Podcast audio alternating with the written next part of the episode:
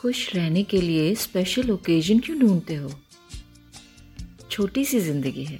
हर बात में खुश रहो ना। आज पनीर नहीं तो दाल में खुश रहो। आज गाड़ी नहीं तो पैदल खुश रहो। कोई आपसे रूठा है ना तो उसके इस अंदाज में खुश रहो। जो चेहरा पास ना हो, उसकी आवाज़ में खुश रहो। कल किसने देखा है? अपने आज में खुश रहो ना।